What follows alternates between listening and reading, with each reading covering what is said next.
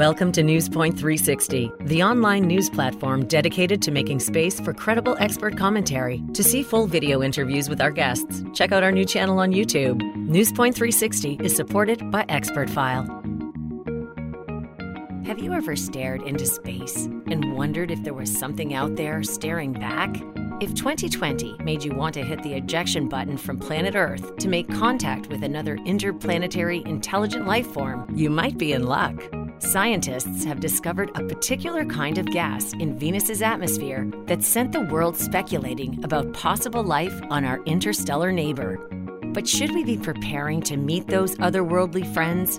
Or are our hopes for alternative forms of life in our solar system overblown? Newspoint 360 speaks to the director of Michigan State University's Abrams Planetarium, Dr. Shannon Schmoll, about what the recent Venus discovery might really mean for those who want to believe. It's our closest planetary neighbor, referred to as Earth's twin, and the brightest planet in the solar system. And yet, interest in Venus has been limited until quite recently. The discovery of a chemical compound in the atmosphere of Venus has many looking towards the sky and speculating anew about life beyond Earth. Dr. Shannon Schmoll is the director of the Abrams Planetarium at Michigan State University. She's an expert in astronomy, eclipses, constellations, and the night sky, and we're so happy that you could join us today. Thanks for having me. I'm happy to be here. This is a significant development. What was the chemical compound detected in Venus's atmosphere, and why does it matter? Uh, so the compound was, is called phosphine. Uh, so it's uh, one phos- phosphorus atom and uh, three hydrogens. So it's PH3 if you want to know the chemical symbol there. Um, but it's called phosphine, and this is a gas that uh, quite recently has been suggested as a biosignature. So suggesting that if we find this gas on other rocky planets like the Earth, um, especially those around other stars, it could be an indicator of life. So other ones that we we've looked at before are oxygen and methane. Those have come up quite a bit, but we don't have a lot of other biosignatures. So this one's been suggested as a possible biosignature um, since most rocky planets like the Earth are not going to be able to make it on their own without um, biology or some other means like on Earth, for instance, we make it through human um, intervention or through microbes on Earth will create it. So that's why it's being suggested as a biosignature. The discovery was quite unexpected because of the hellish environment, but the chemical was detected in the clouds, not on the surface. Has it ever been detected before beyond Earth? Uh, it has been detected beyond Earth before, um, notably on the planet Jupiter. So Jupiter is a big gas gas planet. It doesn't really have a solid surface, but it still has really high temperatures and pressures in its layers of its um, atmosphere. Uh, and so it has been found there, and it can be explained as ha- um, being formed with under those conditions, basically. But Venus doesn't have those conditions, and so we haven't detected it on Venus before. Um, we have found it again on Earth, either through man made means or through microbes. So the fact that we're finding it on Venus um, is really exciting. Uh, it's not something that we've really seen before. And it was detected twice um, with two different, in, uh, two different telescopes um, in the same concentration. So that, that helps us show that this is, this is real and not something that uh, perhaps is uh, um, a mistake in the data. So we, this, um, is really exciting. We don't expect to find um, a lot of phosphine in the atmosphere, but yeah, it was found within sort of a middle layer of the atmosphere where the temperature is around 30 degrees Celsius, which is about 86 degrees Fahrenheit. So it's much more Earth like. For reference, the surface of Venus is about 900 degrees. Um, so not very pleasant at all.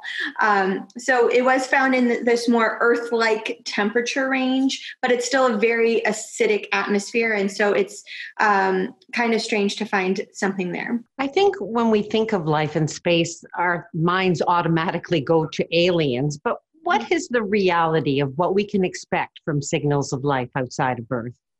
Uh, most likely, like if if this is life, we cannot say for sure that this is life on Venus. But if it is life, it's going to be microbial life, um, and generally, that's what we're trying to to in, find at the moment is is microbial microbial life, bacteria, single cell organisms that might be. Uh, exhaling this gas or releasing this gas in some way and so uh, it's unlikely that we're finding intelligent life. We're not going to be finding other aliens like us, uh, like humans, but we will be finding sort of these little starting points of life, um, these single celled organisms that have the potential to eventually evolve into something else. Which makes it significant in itself.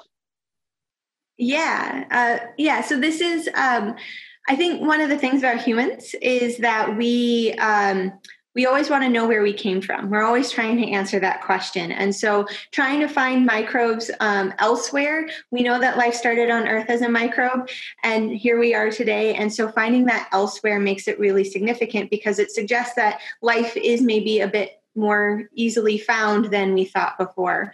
And we are, and this is a concentration in a lot of what we do. It's what we're trying to do with Mars. Um, Enceladus and Europa, which are moons around Jupiter and Saturn, are really interesting now for the same reason.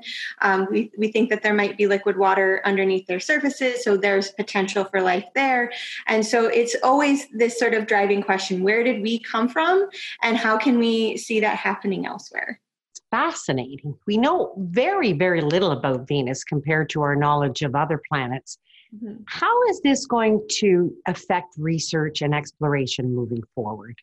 Well, I think we're going to have definitely a bigger interest in the planet Venus moving forward. Um, certainly, with the more Earth based telescopes, uh, we'll probably be focusing them towards the planet a little bit more often now to confirm this phosphine gas, to understand where it could be coming from more, uh, to see is it life? Is it something else that we didn't understand before? Either way, there's really fantastic questions coming out of this. Is this a new chemical reaction that we didn't know about before? Or is this life?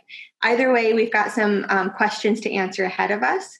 But on top of that, NASA is planning on sending a new spacecraft to Venus in the coming years, a new mission. There's currently, I think, two in, in the pipeline where NASA is going to choose between one or one or the other. And so that was planned before this, but I think that's going to make this mission a little bit more exciting um, in, in the long run. Is it because of the brutal inhospitability of the planet that it's largely unexplored? And moving forward, what might that exploration look like? So we haven't done a ton of exploration of Venus, largely because it is inhospitable. So the Russians, in particular, starting in the 60s and through about the 80s, have sent several landers to the planet, and they have landed on the surface and sent back information. But the first one lasted about 50 minutes, and the last one lasted about 127. Uh, and that's because it's so hot on Venus. Uh, the atmosphere is a lot of sulfuric acid. It's not very hospitable, and so uh, landing is possible and we might want to do that, but I think there's also going to be a lot of interest in the atmosphere. So, a previous mission to, to uh, Venus from NASA was uh, an orbiter that sent probes through the atmosphere at different points and gathered data and sent that back. So, I think we'll see some of that. Um, our technology is also changing that we can go into orbit and look through the atmosphere and study it while in orbit, and that might be the safer and longer term uh, ability to study. So, uh, that's what exploration is really going to look like. Potentially, something's going through the atmosphere to get more data, landing, um, but also orbiters that can last a lot longer than anything that goes through those those clouds. Well, with every space agency eyeing our long neglected neighbor, Venus is sure to get some attention over the next several decades. Dr. Schmoll, thank you so much for a down to earth look at the planet that lives next door. Yes, thanks for having me. You've been listening to Newspoint 360, supported by ExpertFile, the world's largest open curated network of experts on over 40,000 subjects used by leading news organizations. Don't forget to review and subscribe wherever you listen to podcasts. To see full video interviews with our guests, check out the Newspoint 360 channel on YouTube. Thanks for listening.